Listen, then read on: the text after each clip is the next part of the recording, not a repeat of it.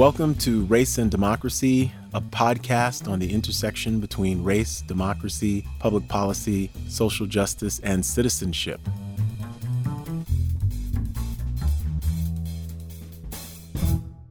Welcome to Race and Democracy, a podcast on the intersection of race, social justice, and public policy. Uh, on today's episode, we are pleased to have Chloe Latham Sikes with us. Hi, Chloe. Hi. Chloe is a doctoral candidate in educational leadership and policy at the University of Texas at Austin. She has formerly, formerly worked as a college admissions counselor, legislative advocate, and policy researcher, and holds a master's in curriculum and instruction from UT's College of Education with a focus on cultural studies and education. Her work focuses on race, social inequities, and the policies and politics of educational reform. She has published in Educational Review, the Oxford Handbook of U.S. K 12 Education Law, and the Texas Education Review, among others. Impressive. She also served as the graduate research assistant for the Center for the Study of Race and Democracy for the 2018 2019 academic year. Chloe, welcome to Race and Democracy. Thank you for having me, Dr. Joseph. Well, we'll dive right in. Um, we have recently celebrated the 65th anniversary of the Brown Supreme Court desegregation decision. And I wanted to ask you about, um, in light of that watershed decision, uh, where are we at in the state of race policy segregation? Because in many ways, I think the narrative is that Brown basically fixed those things. Mm-hmm. Brown didn't quite fix those things. Um, although it was obviously a landmark case that did so much for ending Plessy versus Ferguson and starting jump starting the desegregation cases that definitely saw strides in the later 50s and as they rolled over and, and districts actually got court mandates to implement them and after brown 2 in 1955 with all deliberate speed we saw desegregation occurring um, throughout the country but then those numbers have shifted and, and there's a lot to account that to put that on. One was housing segregation, um, other policies that contributed to income stratification. Um, argue, this is a contentious area, but the policies around school choice and how students um, and parents decide where to send their children to school and where their, those public monies for education go.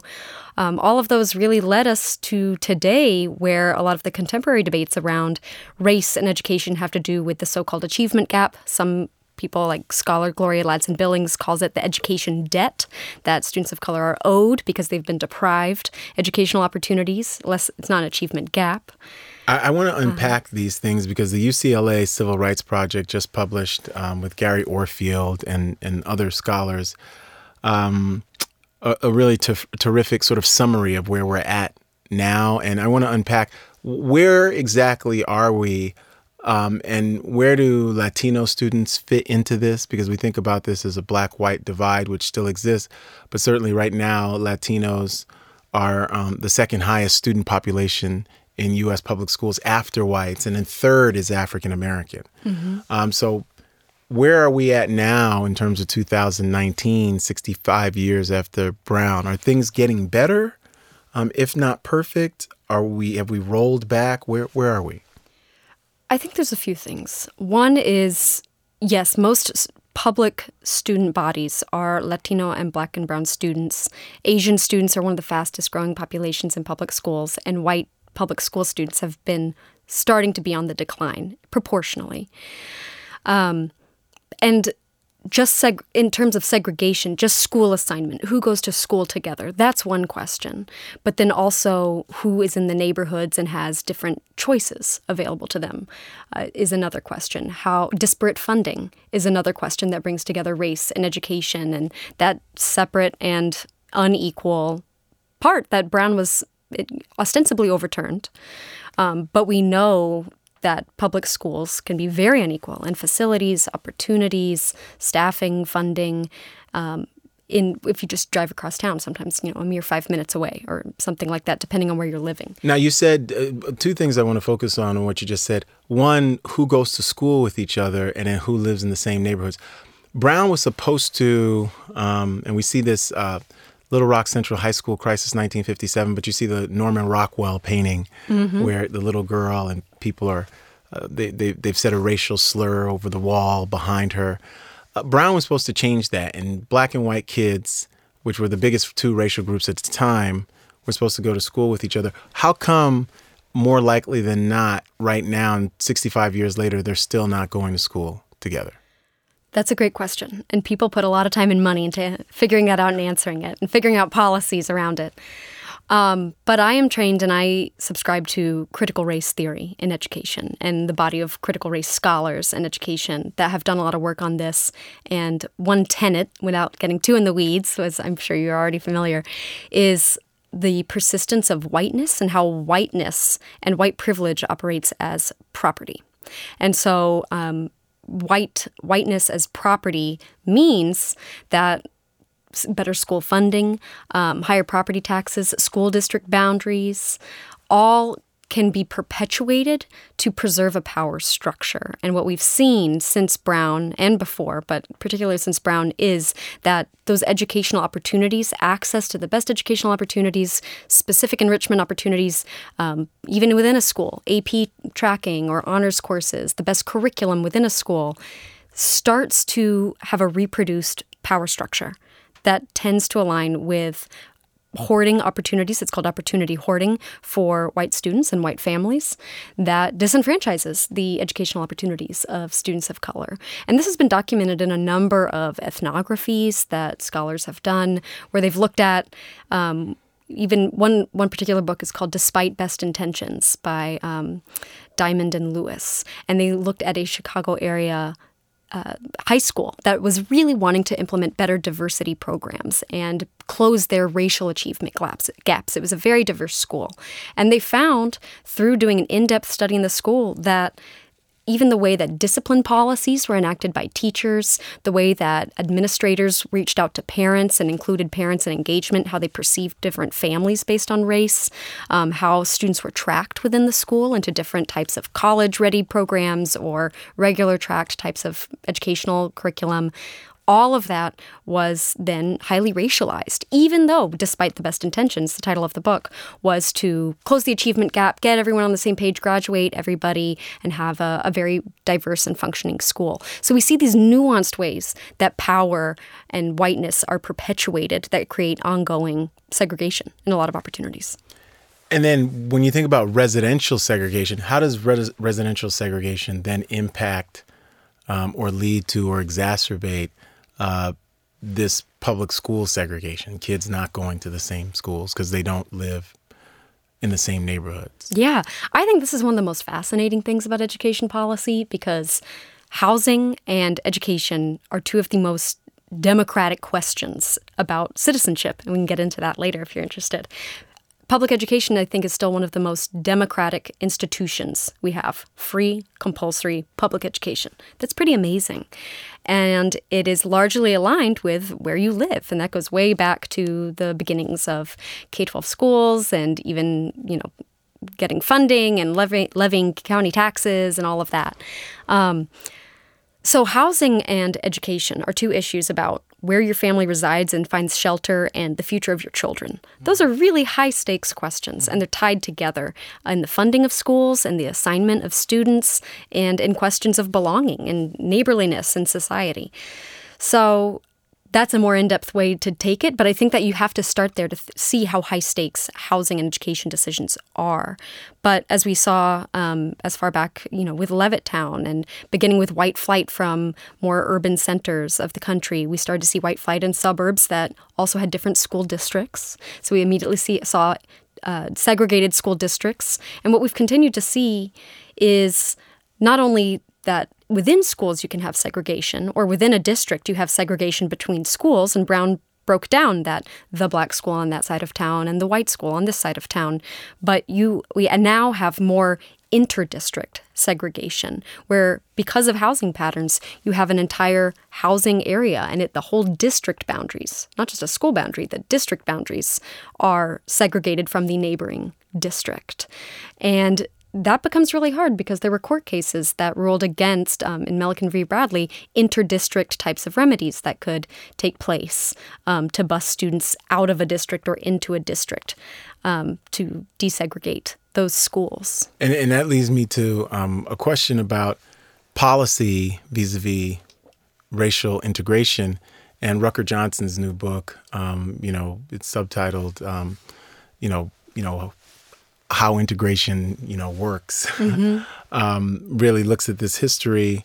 Um, and I want to ask why, if desegregation was working in the 1970s and 80s, and when you think about districts like Charlotte's, uh, Charlotte Mecklenburg uh, in Charlotte, North Carolina, um, places in Atlanta, there's, you know, we usually think about Boston and busing and think it never worked. But in the 70s and 80s, there's about two decades where there's court enforced desegregation, and all the remedies are not busing. Some of the remedies are volunteer um, to uh, achieve what sometimes the court called racial balancing.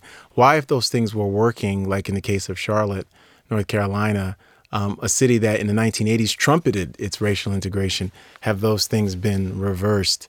Um, both in terms of policy, but also through the courts, both the federal, district, and of course the Supreme Court? These are really good questions, also very contentious ones. Um, one reason would be working for whom? And again, getting back to the power structure of how whiteness and um, the opportunities, you know, we talk about white privilege. That means money. That means the power structure.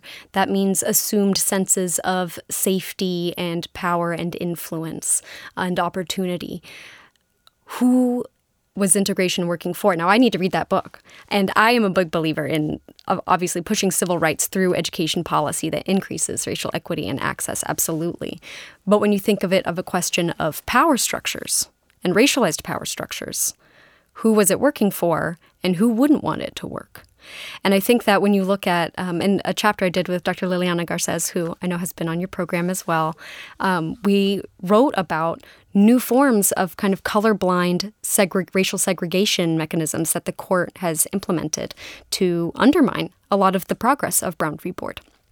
And some of that was around um, the court's composition changing, becoming honestly quite much more conservative in the 70s and 80s and moving forward, and starting to get away from um, just looking at the racially disparate impact of education policies and segregation and having to have plaintiffs prove racially discriminatory intent which is very difficult to do that a policy is intentionally discriminatory because that's a slippery um, that's a slippery way that one might we called it in the chapter that race neutral or so-called colorblind racism can operate um, and we see that a lot in school choice debates and i'm not throwing just the whole issue of school choice under the bus but school choice is about education, which some might say is a public good, and then also boiling it down to privileging the right of an individual parent mm-hmm. to choose.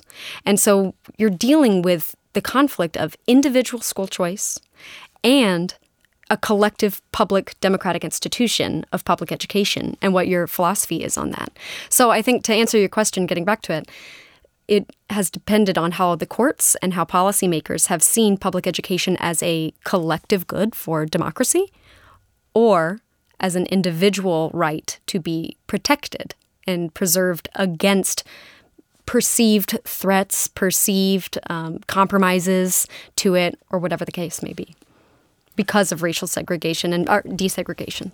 Well, that leads me to um, talk about voting and voting rights because um, when we think about education policy, so much of it is, connected to this idea of citizenship, which you raised earlier, and really sort of one of the um, most powerful weapons that citizens have in any democracy, but especially in American democracy, is the vote. And uh, you wrote um, this basic policy brief, Methods of Voter Suppression in the 21st Century, um, for the Center for the Study of Race and Democracy. And um, it's really a fascinating document um, and I want you to talk about it and break it down because in the 21st century, you you show and illustrate here, and you use some census data, you use some qualitative and quantitative methods, um, sort of how uh, sometimes people call it second or third generation um, efforts at voter disfranchisement and voter suppression are, are actually working. And you specifically look at Texas, too, as a case study um, and I know you've worked in the Texas Lege, so I want you to to talk about this and talk about because I absolutely believe our education policy and inequities are related to voting and not just who votes and why, but who doesn't and why. Why not? Yes, absolutely. I fully agree. And um, so, yeah, in that brief, which is published on the CSRD website that we launched, um, I broke down some contemporary methods of voter suppression into three general categories. And it's certainly not a comprehensive brief, but these are some of the issues we see hit the news a lot. So, one was around representation, according to uh, gerryman- gerrymandered districts.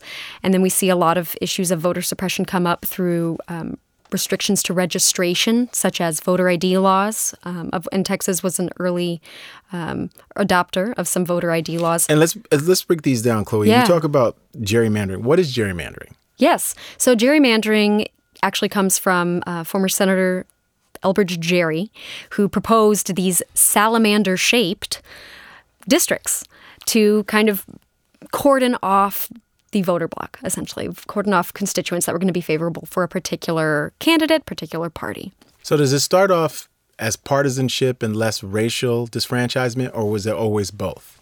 So I didn't dig into the history of gerrymandering particularly, but I think that we could definitely discuss how voting rights has always been racial and partisan, and um, the preservation of who who gets to vote, the voting rights, who who's given voting rights, who, for whom is it protected, is always an inherently racialized question in America. Yes. Yeah.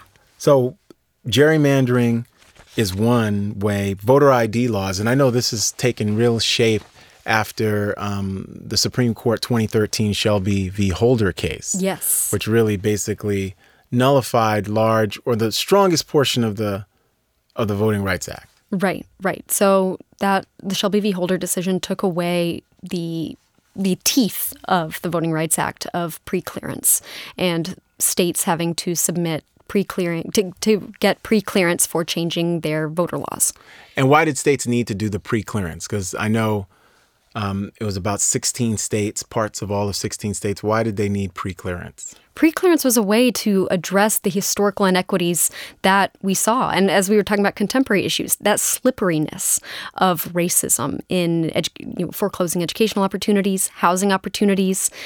Uh, the preclearance law was a way to get beyond just, oh, this is just a different type of policy for ease or for resources or financial efficiency, and to actually get at who does this disenfranchise and what is its impact, and is this actually going to infringe upon the voting rights of your voting populace and specifically your voters of color. So it was it was the bite in the Voting Rights Act, which made it very effective at first. And how does voter ID laws, now that there's no pre clearance, how does that negatively or does it negatively impact African American and other voters of color in the state of Texas and nationally? It does tend to. So, nationally, we know that voter ID laws are a restrictive statute um, because it is it's hard to get an ID. That requires transportation. It requires time off of work to procure an ID. It requires um, fees and financial barriers. Uh, it, Do I most states require voter ID? Right now, I'd have to check at the exact number, but a number of states passed it. I believe it was almost a half dozen states after 20, 2006, excuse me, after 2006. And some passed voter ID laws illegally. And then they started to wise up and adjust their voter ID laws. Texas' voter ID law at first was wrapped up in the courts and stymied for a bit. Um, but then uh, going forward, after it came out of the courts, they, they ruled on a different type of voter ID law that was cleaned up a tiny bit, but that passed legal muster and is in effect currently, where students lining up at the polls, you know, in 2018 at the midterms, must have a an ID, a photo ID, and a student ID does not count um, to be able to cast a ballot. And why doesn't a student ID count? Because it seems like that doesn't make any sense. What what's the purpose of that? The purpose, arguably, would be that younger voters tend to vote Democratic. And and historically, younger voters also are seen as not voting as much, not turning out as much. Now, they turned out in 2008 and 2012 during the Rock the Vote for uh, Barack Obama's first election in 2008. But they are seen as voting um, more progressive and, and certainly more along a Democratic ticket at times. And also, they're one might say that you could tie that into a larger, and my, my higher ed colleagues might say this, a larger attack on um, higher education, where higher education is seen as being elite, um, elite liberals in higher education that come, you know, students come into universities and they might only be in that jurisdiction, that municipality, for two to four to six years, depending on their tenure as a student. Um, there's been pushback from a lot of municipalities that don't want their representation guided by the higher education enrolled students that are that are there, and this is the crux of a court case currently um, that the NAACP has brought against Waller County because uh, Waller County is a very predominantly white county in outside of Houston, Texas, and it also is the home of Prairie View A&M University, a historically black college, and the um, Prairie View A&M students did not have access to an early voting site in the 2018 midterms. And Waller County has been the case, has been the subject of multiple other cases um, litigating voter restriction, racialized voter restriction, because per the university and the student body is largely a student body of color as a historically black university. And some of that early legislation, I believe it was from the mid 2000s, but there are older cases specifically in Waller County um, actually litigated how higher education students enrolling in a university can or cannot be counted as residents to cast a ballot in that jurisdiction. And so a lot of that has been at the center of Waller County, and we see this case coming up again because it's a really sticky issue for um, when you get around to partisan divides, but also rural urban divides, and uh, a lot of those issues you see with universities.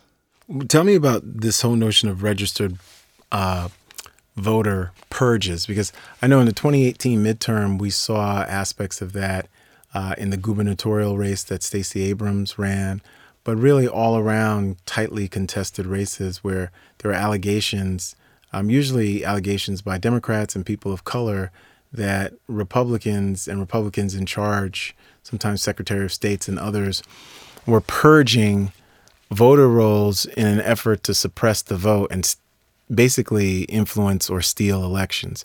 What, what's going on with this uh, voting purges? Yeah, this is a remarkable um, and horrifying trend that's occurring across the country. A number of states have enacted voter purges.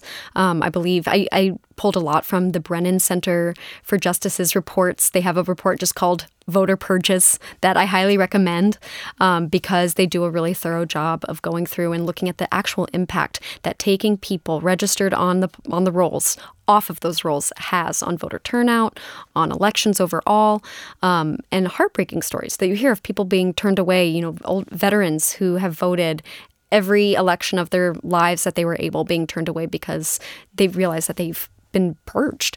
Um, I think in Wisconsin, over well over 17,000 people were purged um, prior to the 2016 election. Um, in Tennessee and Virginia, there was at least a 2 to 3% impact in voter turnout from purges alone that the Brennan Center calculated. And in Texas, uh, we experienced this ourselves that right now the Secretary of State, David Whitley, who has not been confirmed, he was appointed by the governor, and he one of his first orders of business in January was to put out a notice to counties to purge almost 100,000 names from the Texas voter registration rolls.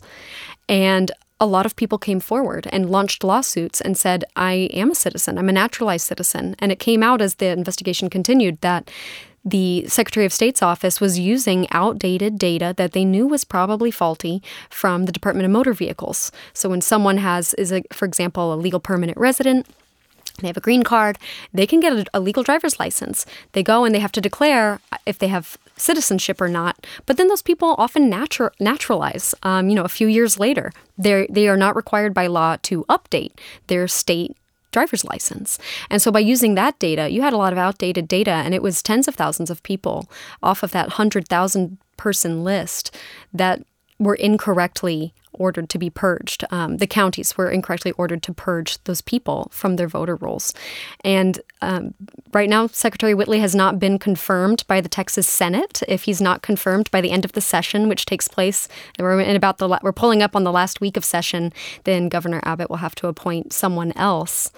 Um, because this has really become a major issue, uh, and I believe a major bipartisan issue that um, it's been taken very seriously by Texas senators of these accusations of voter purges and really damning evidence that that was an intent of the Secretary of State's office. And what were some of the effects of these voter um, purges in terms of um, the population that's registered to vote in Texas um, over time? Well, it was since we haven't had an election since those purges. Mm-hmm. That that order kind of came down. I believe it was issued in January to counties um, because counties really handle our, our elections, and um, counties were told you need to purge these people and there was not very much instruction and they were very much encouraged to go ahead with that. So some counties did. Some counties said, wait a minute, this doesn't look quite right. We're going to hold off until further instruction. But they were very clearly instructed to do it. And then it got tied up in the courts and a number of lawsuits have been brought against the Secretary of State's office. So the impact isn't quite known, but we do know over well over 10,000 people were incorrectly noted as being non-citizen voters. And what that the it's not just a matter of people being disenfranchised, though that's incredibly important. It's also a matter of spreading fear about voter fraud that is untrue, that is false. Um, because a lot of these numbers have been um, one could argue, drummed up in order to say, hey, look at this voter fraud, these hundreds of thousands of voters that are fraudulent registrants in Texas. And that's just not true. That that was outdated data and it was pushed upon the counties. And it's intended, I I would say, I would argue, to carry forth a myth that voter fraud is rampant when really what we are seeing is state sponsored suppression. Is this one of the reasons why, when you look at some of the data from your report, uh, the percentage of Texas voting age population registered to vote hit a peak in 2000 at 85%. It dipped um, to 71% in 2010. It dipped back, it went back up, ticked back up to 79% in 2018. Um, uh, and you, you talk about, you know, restrictions for even people who cast a successful ballot. Uh, and and uh, Texas is is very restrictive in terms of even people casting a, a successful ballot. So explain that to me. What, when you say restrictions, what what are some of these restrictions, and what has Texas done for somebody who does vote, but for some reason is that vote not counted? So in the brief, my section on restrictions was looking at um, largely the technical and mechanical issues that can come up, um, as well as the political rhetoric like voter fraud and spreading fear of, oh my gosh, what if I've actually been purged and it's a felony to try to go vote? So that's one way that you have restrictive um, influence is from the myth of voter fraud and perpetuating fear that is highly punitive. But also, uh, most states have incredibly outdated voter machines, uh, voting machines, that do not offer a paper ballot um, in order to have a paper trail, a paper audit.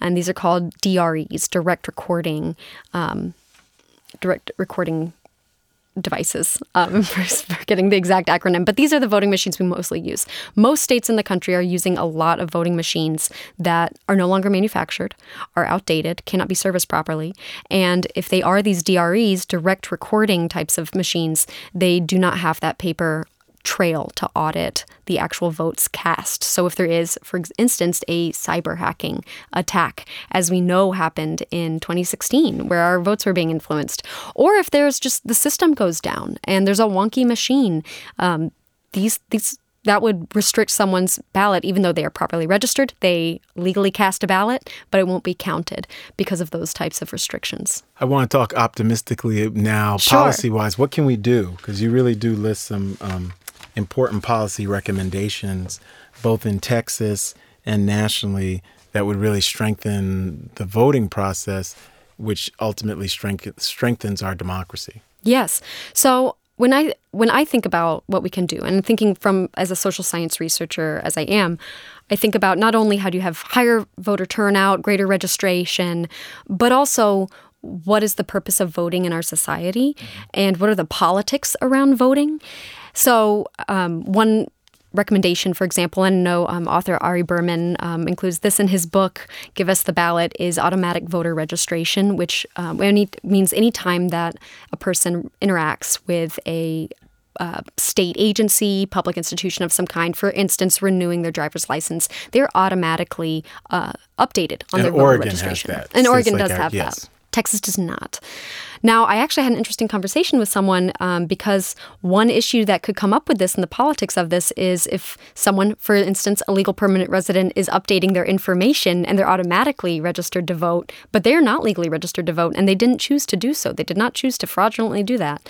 Um, there can be issues and concerns from some civil rights groups about entrapping people. So, wholesale automatic voter registration, some civil rights groups say we don't necessarily want that because we don't want people to get wrapped up in something where they're not actually an eligible voter. So that type of legislation is really powerful, but would need some checks to make sure um, that it is eligible citizens who are deciding to they're able to be enrolled and no one gets entrapped in any type of system. But automatic voter registration is really important. Same day voter registration, which Texas does not have, would also be great where you can register to vote and turn around and cast a ballot right there at the uh-huh. same spot on the on election day or during a day of early voting. Texas also has a lower than average early voting span, time span, the average number of days for early voting nationally is about 19 days. Texas offers 17 generally. That can vary by municipality, but 17 generally. Um, but some states have higher than 40 days of early voting. You know, imagine if you had more than a month to go vote. Um, and it wasn't crammed into a two week span that also has time restrictions and you're racing home in rush hour traffic or whatever the case may be. So these are some ways that can lift not only create new statute that enhances um, voter access and equity, but also that lifts and prevents restrictions on voting. I like the whole idea of making Election Day a federal holiday. Yes, that's another one. Yeah, and I, am sure you'd have to include some child care and some babysitting care there too to let people go out and vote, especially when your children are too young to perhaps just go to the polls and wait outside with with you, and elder care as, as well. Absolutely. You know, for people who are infirmed. Um, all right, my, my final question. This has been a great um, discussion. Is I want to connect um, education and voting. You know, when you think about education policy, the Brown decision is in 1954, May 17th, 1954. The Voting Rights Act is August 6, 1965, and then Shelby v. Holder is 48 years later after the Voting Rights Act. Um, I want to ask you, you know, to, to wrap up, what's the connection between really this assault on voting rights for people of color, um, poor people, uh, the elderly, um, and the Brown decision? These were these were both the Brown decision and the Voting Rights Act were supposed to make the country more democratic and, and expansively sort of reimagine citizenship. And it seems that 50 years later, 65 years later, instead of eh, being able to tell our kids and our grandkids, man, things have gotten so much better, it seems like we're in a holding pattern in some cases. Some cases we've seen incremental pro- progress. In some cases, we're heading back. So, what is that connection between the, that Brown decision, education policy, segregation, voting rights, voting suppression that we're seeing in the milieu right now? Yes. So for me, I'll, I'll go back. I think it's an issue of citizenship. And I know that in your own writing, you talk about citizenship formally, such as eligibility to vote or something like that, but also the informal facets of citizenship, belonging, um, social acceptance, legal protections, um, those types of, of components. Um, is your language valued? Do you have access to basic resources? Are you able to navigate the public sphere?